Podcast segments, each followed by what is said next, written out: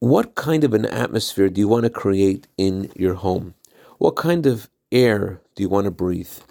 Good morning, Shalom Aleichem. This is Rabbi Levin. As we approach the Rosh Hashanah for Chassidut, the nineteenth of Kislev, I wanted to share a fascinating anecdote that really highlights what Chassidut is. There was a devoted student of Rabbi Moshe Wolfson. He was getting married and moving off to Israel. And he sent a letter to Rabbi Wolfson asking him, how should I choose which neighborhood to live in? I know you love Chassidut, but I don't really understand what it's all about and if it should inform my decision of where to take residence.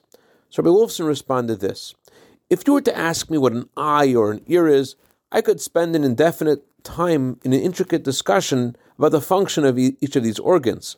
And similarly, there are books that discuss what we are to look out with our eyes and what we should or should not say with our mouths and what we should or should not listen to. And I could tell you exactly what the author intends with a book of this sort. But if you were to ask me what life itself is, I could not begin to classify and identify what life is or isn't.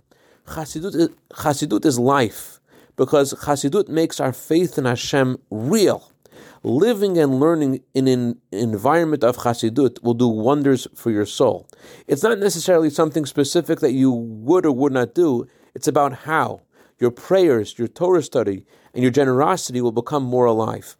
That's what Rabbi Wolfson said, and I think his advice isn't only relevant to someone wondering about where to live, but also how. The kind of atmosphere that you within your home create. And one way to live with what you learn is to talk about it with your spouse. The Rebbe actually once instructed a, instructed a couple to spend a few minutes with each other talking daily about faith and trust in Hashem.